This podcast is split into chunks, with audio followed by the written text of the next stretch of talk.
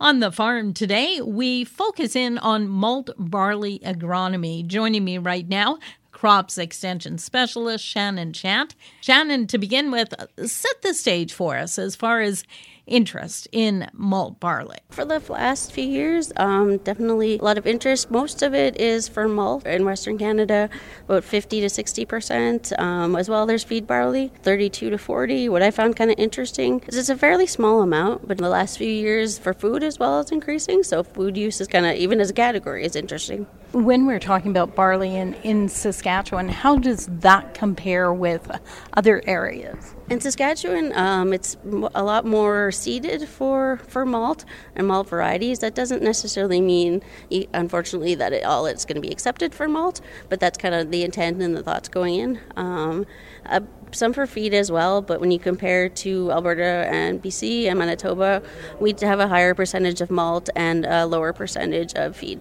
a lot of different varieties out there when we're talking about malt barley. And what are the top varieties that maltsters seem to be looking for?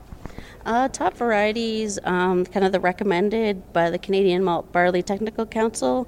Um, AC Metcalfe, an older variety, but the, the demand is fairly constant. CDC Copeland as well. Um, some newer varieties that are kind of increasing in demand. Um, CDC Bow, AAC Synergy, and Legacy is another variety that's grown, but there is limited demand for that one. So when we get down to the agronomy end of things, uh, let's start with seeding. What's the big take home message when we're talking about barley, especially malt barley? I think seeding rates is definitely important, and um, to be using thousand kernel weight, there is variability for all crops uh, in thousand kernel weight. So if you're calculating what your seeding rate should be um, based on thousand kernel weight, you're looking at plant populations, you're looking at how much you expect to survive, and your thousand kernel weight, and that'll give you a number that should give you an ideal stand. You're looking for about 200 plants per square meter or 20 plants per square foot.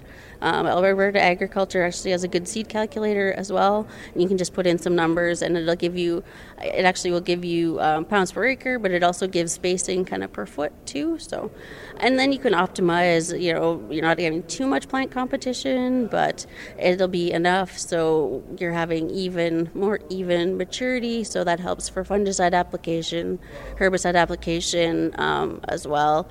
Uh, and for more uniformity at harvest. Uh, you, they really want uniform kernels to help get uniform malt when they're malting. Fertility? If you're looking at that, you want to have between 60 and 90 kilograms per hectare, so that's 53 to 80 pounds per acre nitrogen. If you have above that, sometimes you can get where you're out of that protein range. Um, more nitrogen can increase your yield but it can also increase protein. Um, 10 to 12.5 is the maximum maltsters want. Uh, higher protein will slow down or make the process when you're converting from starches to sugars to alcohol not work as well. So that's definitely an important consideration. And nitrogen rate can influence tillering, uh, lodging, days to maturity, yield, kernel plumpness. Again, kind of the idea with plump kernels is you want the most starch as possible, and also they want them uniform and nitrogen use efficiency. It's actually interesting. Some of the newer varieties are more nitrogen deficient than some of the older varieties.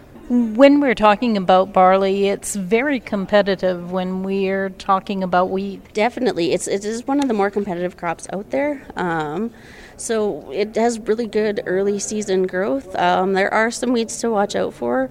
Uh, Japanese and downy brome can be a problem, so there aren't a lot of control options, especially for Japanese brome. So it may be something where you're a bit pickier on field selection if you have an issue with those weeds, or you have to have really good control of those weeds in rotation if possible, leading up to putting barley in. Shannon Chant is a crops extension specialist with the Ministry of Agriculture. For Golden West Radio, I'm Glendalee Allen Bossler.